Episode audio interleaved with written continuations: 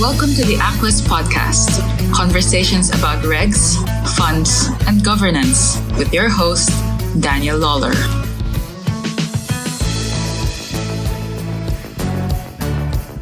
Well, podcast listeners, do we have a treat for you? My name is Daniel Lawler, and I'm the managing director of Aquest. And in this episode of the Aquest podcast, I'm joined by my regular co host, Shannon Eastman. Shannon does lots of cool things around communications and management consulting. You can check her out at shannoneastman.com. And our guest for this episode is the very wonderful Mark Fritz.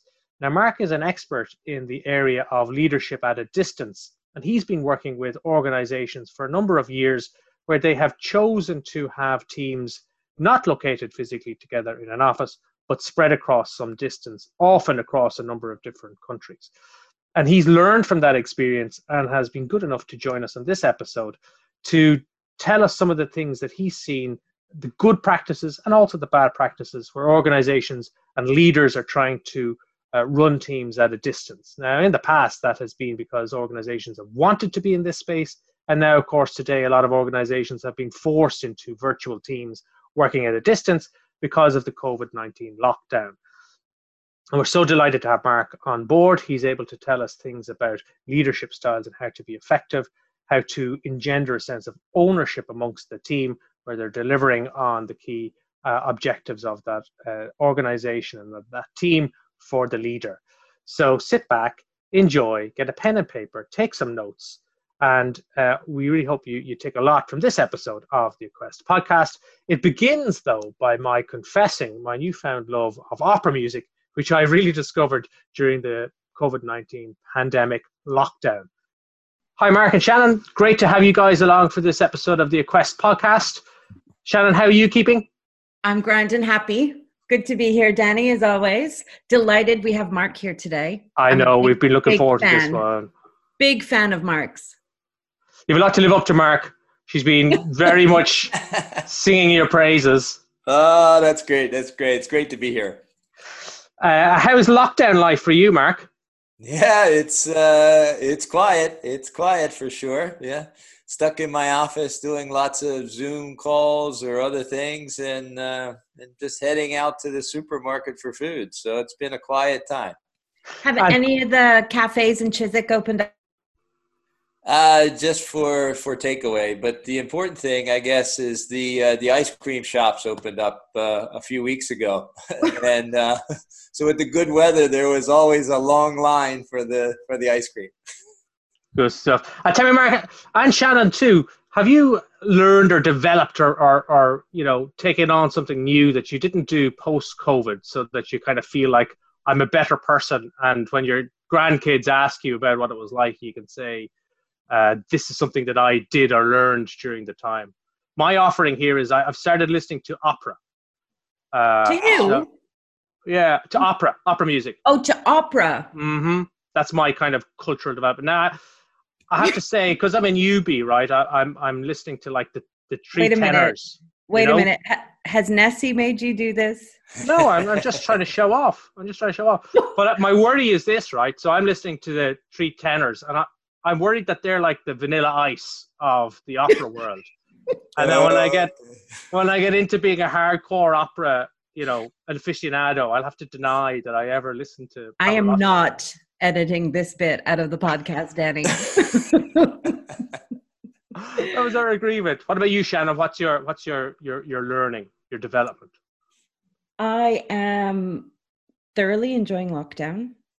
Oh. Uh, I've podcasts. I've mentioned it to you prior. I've got a podcast, um, Work That Matters, Human Behavior Flavor. Uh, Stop flogging your podcast on my coming podcast. out 19th of June. Danny, you'll be promoting it. The first oh. episode's going to include you, Lovey. Um, so the podcast and Bushy Park.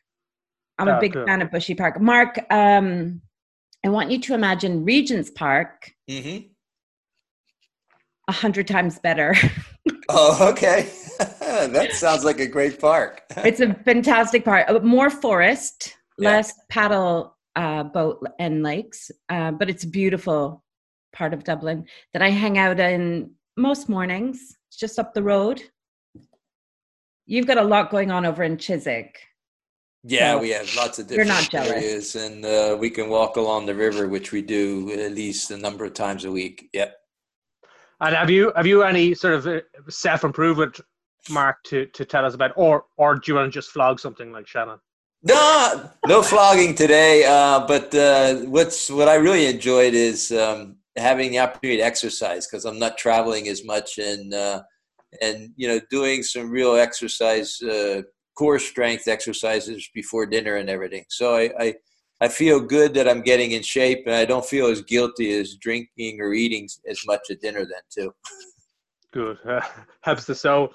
And tell me, so uh, like on the business side for you, Mark, your expertise is leadership at a distance or leader leading from a distance. Um, and I guess, and you can you can set me straight here, but pre-COVID, pre-middle of March, I guess your clients were firms and organizations that wanted to be at a distance from each other, either because they're international organizations with international teams, or because they've chosen an operating model where maybe they're not all in an office uh, because there's efficiencies or whatever around that. But I, I, guess today you have a lot of firms that haven't chosen to be at a distance, but have ended up in that position.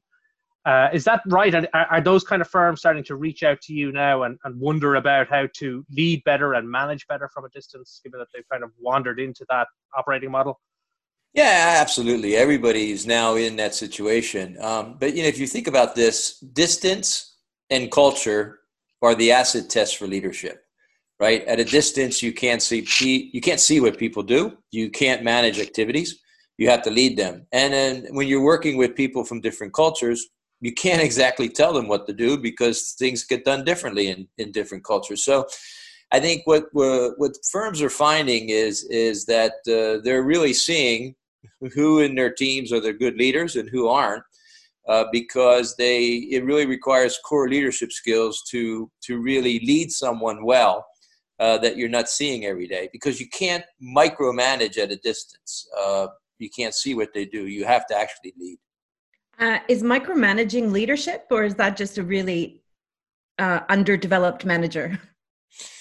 Uh, micromanager, it's really, you know, it's not really leading because think about it when you micromanage people, you're more telling them what to do. Uh, and if you're telling them what to do, you, you save them from thinking and and you save them from growing. And and and look at it this way: micromanagement comes with a speed limit.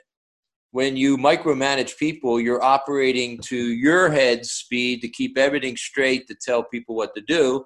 So you're not using other people's heads; you're only using yours. So uh, picture. So I think what you're saying, if I read between the lines, is yeah. that micromanaging is a really poor, naive manager who has yet to figure out what leadership means well, they don't know what leadership means, and and also uh, probably they they would never be a good leader. But also, some of them just love getting into the details all the time and doing their people's jobs to make sure it's done right too. So. Um, you know, sometimes the biggest thing I have to work with leaders is they have to start letting go of something they like to do. Uh, isn't that largely down to their need for um, control and power due to a perceived void in their life that they don't have control, or if they don't retain control, then they uh, won't get an ideal outcome? Isn't it all to do with control issues for the most uh, part? It's a lot. It's uh, the two factors I found is not letting go of what you like, and then also having a feeling. In other words, a, a good thing for leaders to think about for themselves is what do I need to feel in control? So if you need to know everything and be involved in everything to feel in control, you will always do it. Even though logically you know you shouldn't do it, but if you need that feeling, you will do whatever it takes to to have that feeling so that you feel in control. So you need to feel in control through trusting people versus getting control through information and knowing everything. And so, Mark, when you're working with clients, and, and particularly now, I guess, and they come to you and say, We are working at a distance and we want to make sure we're making the most of it and doing the best that we can. What tends to be their current status? Where did they tend to be going wrong that they pick up the phone to you to kind of put them on the right track? Well, I think there's there's two factors. One is is what we just talked about. They're fearful that uh, if they don't follow up with people all the time, their the people aren't taking the actions and and aren't uh, keeping the progress. And and the other factor too is that uh, when they start getting into this virtual working, they they want to be on a Zoom call all the time. So suddenly they basically are just consuming their people in too many video calls or other things, and, and their people don't get enough time to do their work. Um, in fact, so think about this. You know, not every every uh, situation needs a video call, and not every situation needs an hour meeting. So I think they're just they need to find a new way of communicating that uh, gives their people more time to get on with it. Do you have a kind of cheat sheet or, or advice for when is a Zoom call or when is a video call the right way and when is video call just overkill or, or doing it for the for the sake of it? Yeah, I mean, when you have uh, when you have some alignment issues where you really need to get people on the phone and discuss and and, and come to an agreement, or or making a decision on something it, that's really key or something strategic because you can see their eyes. But when you're dealing with something day-to-day operational you don't need the video call. In fact uh, sometimes if you're just looking at the same document dealing with an issue. The most successful teams that work virtually have lots of small calls dealing with the issue right away getting off getting on to things. They they're not you know if you look at someone's calendar and you see back to back one hour meetings, I'm telling you, they're not productive. and um, I guess that could be a bit of a shock to them if they think that you know if you if you work with somebody and they think they're the hardest working guy or girl in the world, and, and you say you know you're really not being productive with with that amount of uh, hourly meeting hour meetings where you're you're kind of micromanaging your staff. What do you do then to kind of take somebody from where we they have micromanagement issues or uh, too many Zoom meetings, too many one-hour meetings, to being very effective at leading from from distance. Yeah, the key is moving them from uh, from think of their job as managing activities to to managing and leading achievement and progress, and getting them to be really clear on the outcomes. And uh, to to start off is is getting them to run better meetings because the biggest problem you hear in business, regardless of whether it was face to face, virtual, remote, whatever, people always state this phrase to take a meeting. We, we need a meeting to discuss something, but discussion is an activity. Um, there's only three reasons to have a meeting you either need an agreed decision, you need an agreed action, or you need alignment, right? Because meetings are around progress. And if you can make progress without having a meeting, you don't need a meeting. So I think it's really getting people to be much more outcomes focused and progress towards making those outcomes versus just getting things done. Yeah, I guess being outcome focused is, is central because you're not, you know, you're you're not there, set, you know, standing beside your your team or your your colleagues. But ultimately, I guess your concern is that the work gets done regardless of whether it's middle of the day or middle of the night, and, and maybe regardless of whether it's an eight hour day or a four hour day or a 12 hour day. Absolutely. Absolutely. You know, the best way to lead people at a distance is to get very clear with them on the outcomes, ask them for the milestones, the steps, and then basically you follow up with them on the milestones. And uh, if you don't trust someone, you might make the milestones a little bit more narrow if you trust them, the milestones will be wide. So the best leaders are adjusting the progress points, the milestones with people, depending on how well they trust them. They're never dropping down to managing activities because when you manage activities, you have a risk of now you're coming down and doing their job. And if you end up doing your people's job, there's not much left time to do your own job. so, what would you say is the um, most common reason why leaders step down from leading and get involved in things that don't necessarily support them or the project. Yeah it's interesting. The, the the the one key mindset or behavior change that has to occur is this. Often leaders who aren't good at letting go and everything they judge people based on that's the way I would have done it, so it's okay. So they want to ensure that people are doing it their way. But to be honest, as you climb, your way is out of date. Your people could have a better way to do this than yours. Your how is out of date because you, you've done that job uh, before. So I found that um, you really need to get people to be better at asking questions than at giving answers. And the best question to ask is when people come to you with a problem, you say, Well, what options do you think we have? And why would one option be better than another? Now you can coach them towards the best answer. And the answers were originally theirs, so they're going to take more ownership. So is this where ownership comes in, Mark? Because I know you talk a lot about your team owning it, you know, where the leader leads and the, and the team owns and, and delivers because it's theirs. Um, is that is that where this whole ownership piece comes in? Absolutely, because you know I I I realized it's towards the end of my career too. Is that my leadership success and the quality of my personal life was in direct proportion to my people owning what I'm asking them to achieve, both individually and collectively as a team, because they need to feel that ownership so that they're going to do even the non-enjoyable things that make it happen think about it. as a leader you don't have to motivate people to do what they enjoy. You have to motivate them so they're going to do even the non-enjoyable own it so that you don't have to be there to tell them what to do all the time. You know a lot of programs i run is uh, the title of one is why you never wash a rental car. Because you don't own it. And it's like the same thing. If you tell people what to do and it's not theirs and it doesn't work they're just going to bring the problem back to you. It's like uh, if you have a problem with a rental car, you don't go to the hardware store and then the, the auto parts store and go back and fix it. You just give it back. So ownership is absolutely key. And what techniques do effective leaders use to to have their team own the work? Is it down to incentivization and bonuses and, and money talks, or, or is it softer than that? Is it more about the way that they appreciate or trust their team that people want to do it to to live up to the trust that that's been placed in them? Yeah, it's very interesting. You know, money is a magnifier, right? So it'll magnify whatever you put it on. So if you get them to take ownership and then put money on it, they'll take even more. But the first step I found is visibility.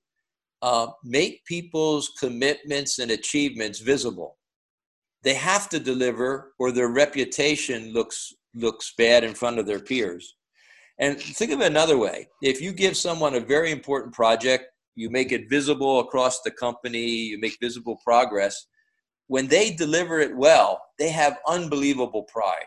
So now they you know some people will live off months of of, of a pride of an accomplishment. So i found that when i used to lead first thing i'm thinking what do i need my team to achieve the second thing I'm thinking, what can I make visible so I have peer pressure? Because think about this if you have zero peer pressure in the team, where does all the pressure have to come from? yeah, you, the leader. So it's key visibility. And uh, when it comes to adding the complication then of distance into the mix, so you, you're, you're a leader, you want to be effective, you want to engender ownership in your team. Uh, but now, not only are you not on the same office block or in the same floor, you're thousands of miles away potentially. How what what input impact does distance have then on trying to be the best leader? Yeah, distance. Uh, there's two factors I found. One is uh, you know distance multiplies. Uh, in other words, it would kind of magnifies and multiplies things. So let's say that you got upset uh, on a call or something, uh, with a person and then you didn't talk to them for a week, they're magnifying that issue in their head. So when you talk to them a week later, that issue is huge, and for you, it's still small.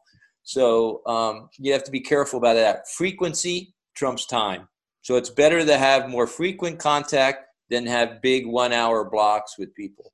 But the second thing is, is that you need them to collaborate between themselves without you encouraging that. So you need to work in an environment where people know each other well enough to pick up the phone and deal with an issue real time versus send an email. That's why it's so important for people to have uh, to know each other's common interests. you know football or cooking or or listening to opera you know these type of things when they have a common interest they have a conversation starter and they're not afraid to pick up the phone because they can create rapport with the conversation starter that's a really good point i like the comment around frequency um, but i'm curious given the conversation or the exchange we had 10 or 15 minutes ago um, how do you maintain higher levels of frequency when you're leading across distance? Um, is it email? Is it WhatsApp? Is it a project management tool? Because you're not necessarily wanting to invite them to Zoom video calls or or give them the impression that they're being micromanaged. So, how do you um, advise your clients in that area, Mark? Well, I'll tell you, I, I, can answer that by going back to my own experience in um, in the year uh, 2000 when I started uh, leading a, a, virtual team. We put our best people down in the organization together and said, how can we most productively use the communication tools that are available? And they actually made recommendations. When should we have a video? When should we just use a messaging? When should we use text message quick? Um, you know, and so what I found the most productive teams use the tool that matches what they want to accomplish with. So, you know, basically, if they're only using one tool, Zoom for everything, I'm telling you, they're not productive. right? And if they're only using, uh, you know, uh, uh, Slack or so forth, and just only that, they're probably not productive too. So I found the best organizations are using the right tools in different ways mm. to make the the to achieve the outcome in the least amount of time um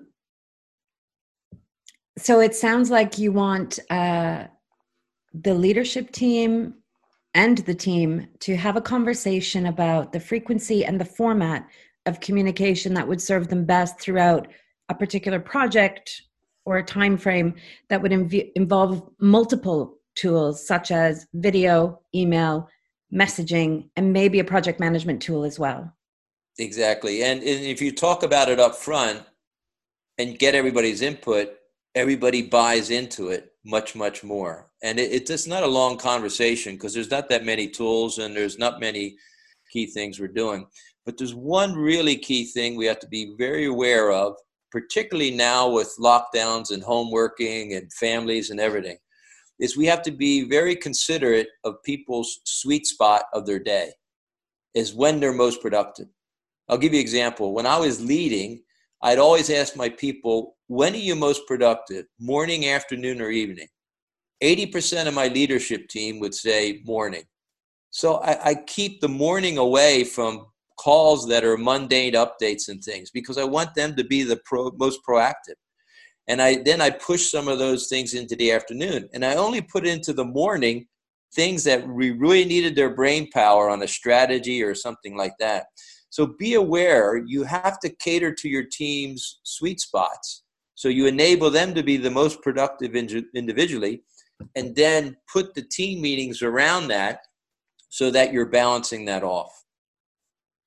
And mark when you've worked with with teams that uh, that are at a distance from each other and they've gone through this process of identifying how they're going to communicate um, and really invested in it. Do you find then that the benefits manifest from being a, a distance team that where an organization has chosen this route that they find actually you know this is paying off?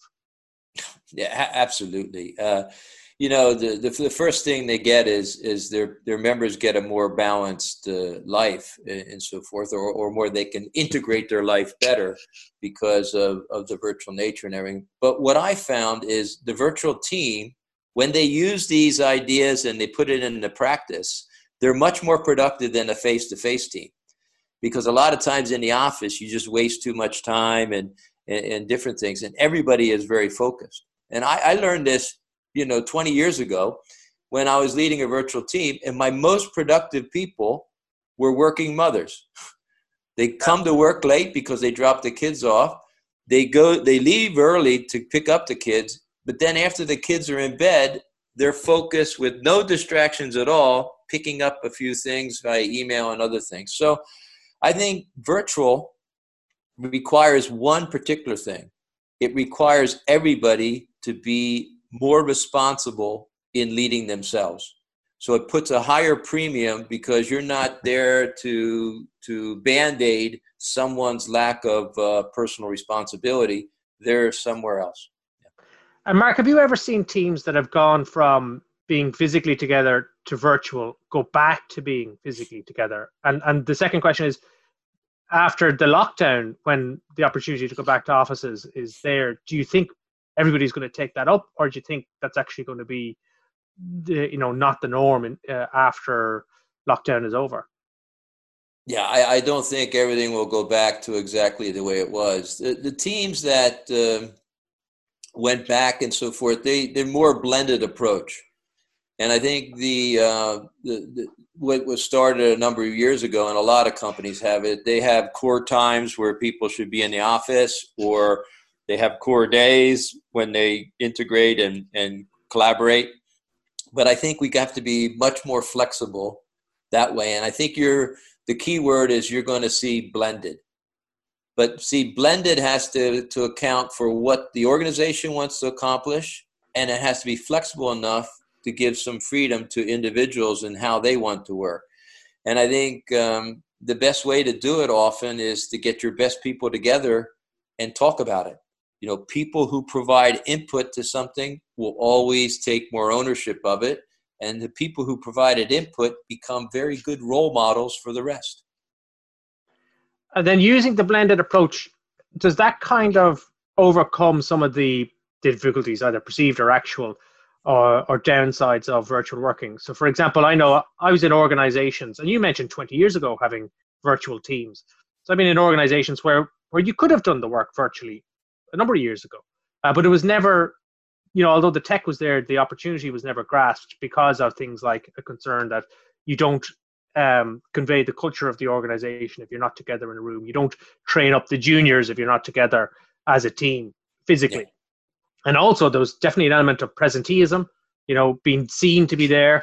The the guys ahead of you who'd made it to the top they'd been there working long hours. You've got to be there. If you're not i can't see the color the whites of your eyes or the, the bloodshot of your eyes i don't know that you're there enough.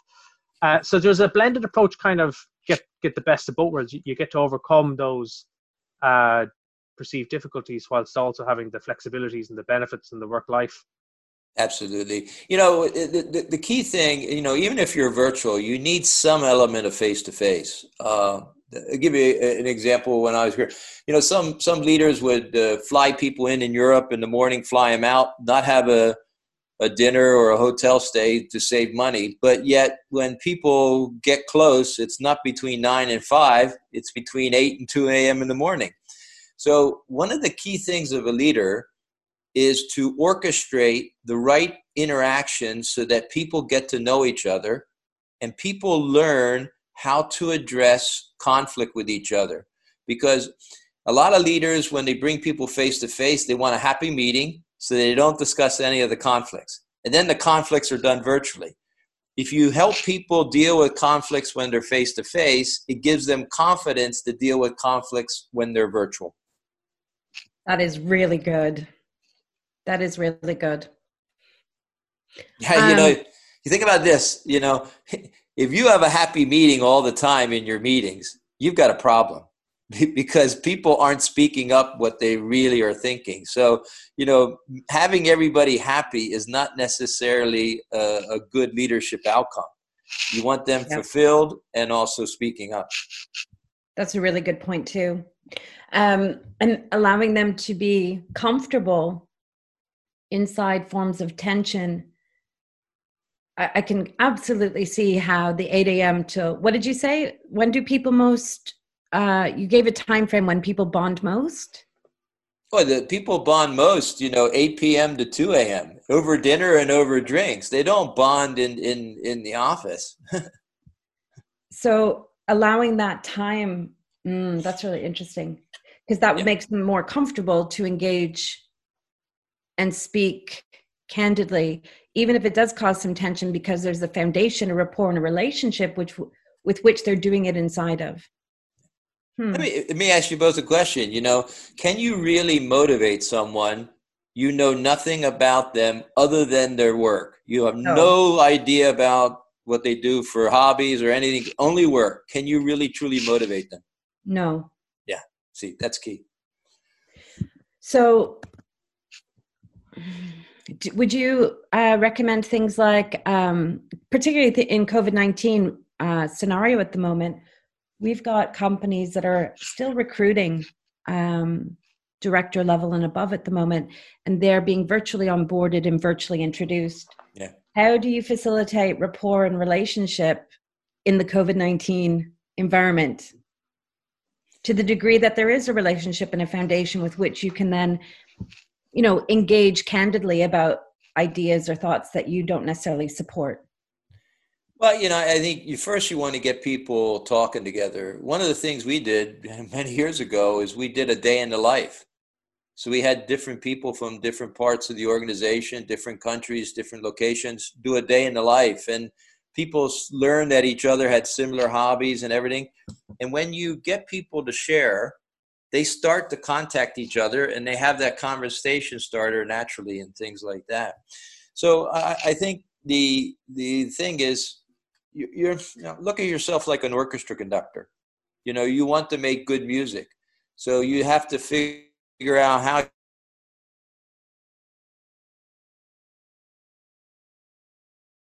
great analogy because you notice the orchestra conductor doesn't play an instrument you know?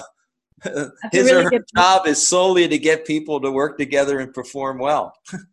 It sounds to me mark uh, and uh, i don't just kind of cop this but when you have your team physically together uh, what however you've you've scheduled that it sounds to me that actually when they're physically together you don't really want them working that's not work time that's time to build that relationship because you can do the work virtually you can log on and do your zoom calls or whatever but when you're physically together that's actually the time for building this rapport um, and whether that's over dinner and drinks or something like that but that's how you valuably use your physical time together more so than than working through projects or to-do lists Absolutely. You know, I mean, the biggest thing that hurts businesses is they bring all their, their people together and then they just basically PowerPoint them to death the whole day.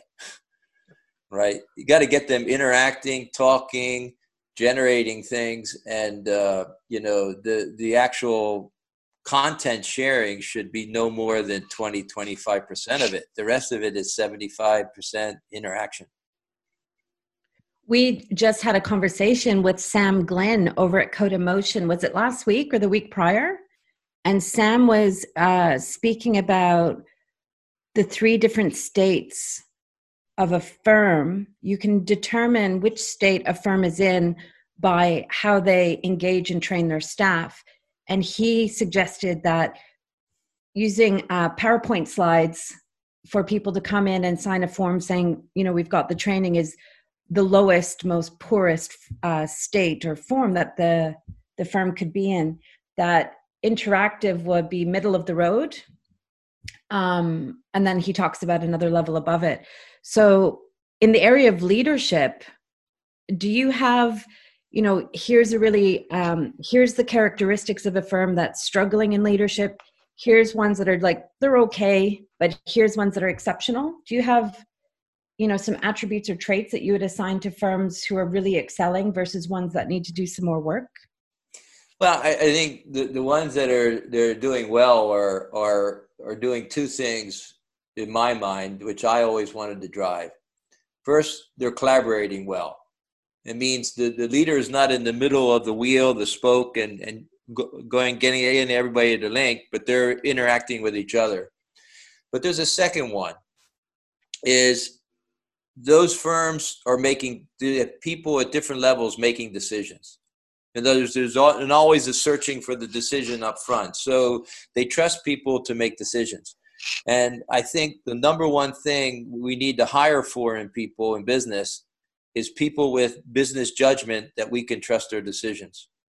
And, and this will sound funny but as a leader the fastest way for you to lose personal life is to lose someone you trusted making decisions and they left the company and now this the person that replaced you don't trust as much of course you lose personal life within days. so I think it's collaboration and it's decision making that are key for a very successful firm. Well said.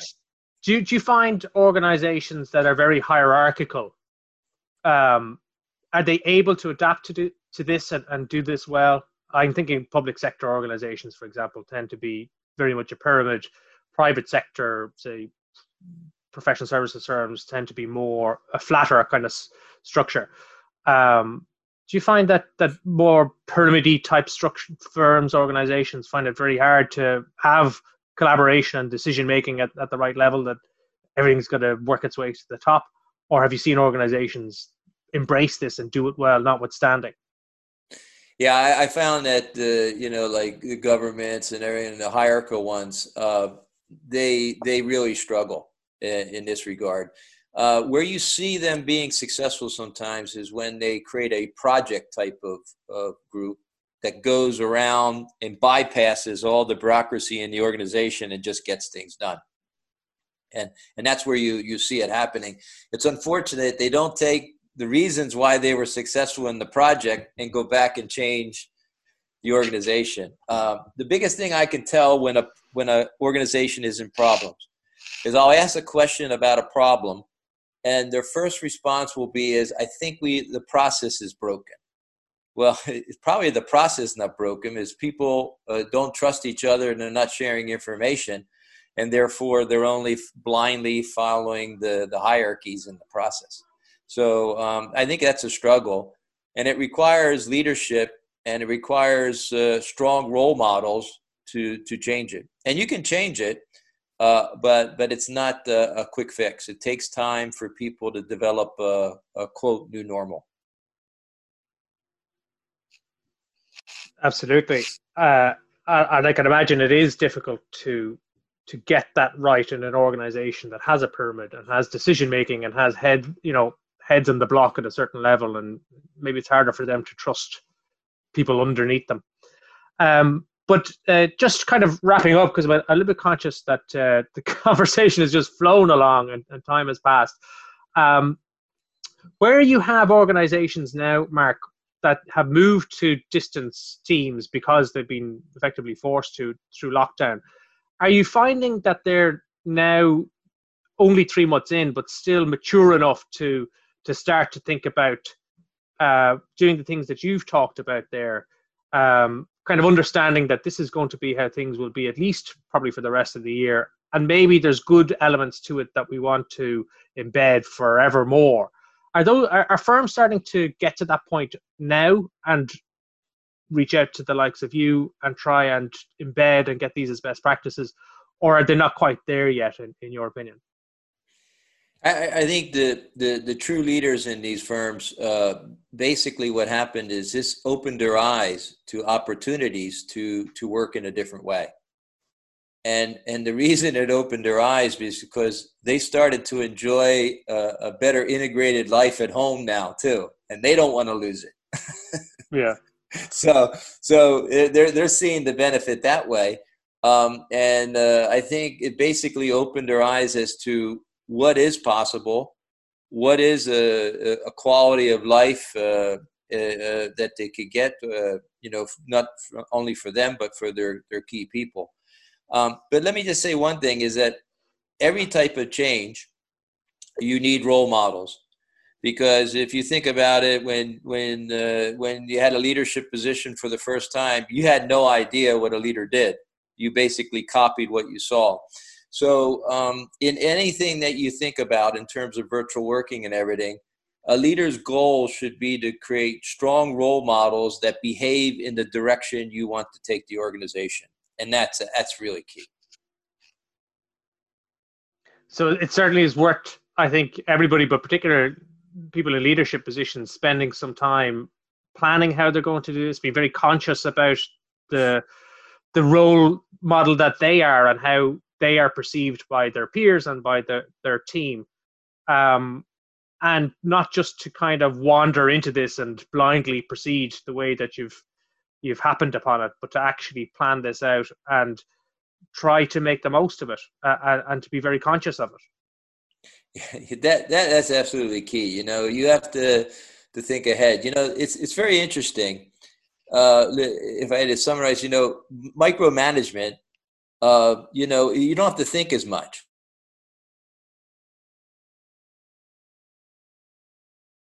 Because as a leader, you have you to do it all. You have to think more. You have to think about how do I move this ahead? How how do I structure things? How do I enable the organization? So leadership requires a lot more planning, upfront thinking, because you want to enable the team to do it so that you don't have to be there all the time. Shannon. That is a great line to wrap up on. I love this conversation.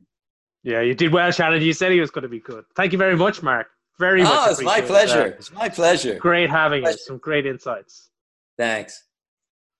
Anything to wrap up from you, Shannon? Any last uh, questions? I just wanted to say thank you, Mark. Um, it's great, uh, great to hear from you, and I learned a lot in this session. Really good. Thanks. Uh, it was a pleasure. Likewise, Mark. I think uh, you really hit the nail on the head. This is something that uh, maybe four months ago would have been a nice to have, or something that that leaders and organizations might have thought about in very abstract terms and general terms but today it's so hyper relevant because we're living uh, distance teams everywhere. And I think the initial panic is kind of over and it's time now to do the planning that you talked about, to do the thinking about how the organization moves forward. Do we really need to all be in offices? What's the cost of that? What people are we losing because they need flexibility in their life? They've got a young family or whatever it is, and the talent and the uh, expertise that, that that can drive out of organizations uh, this may, may be the way to capture it back. So that's wonderful. Very much appreciate your time, Mark.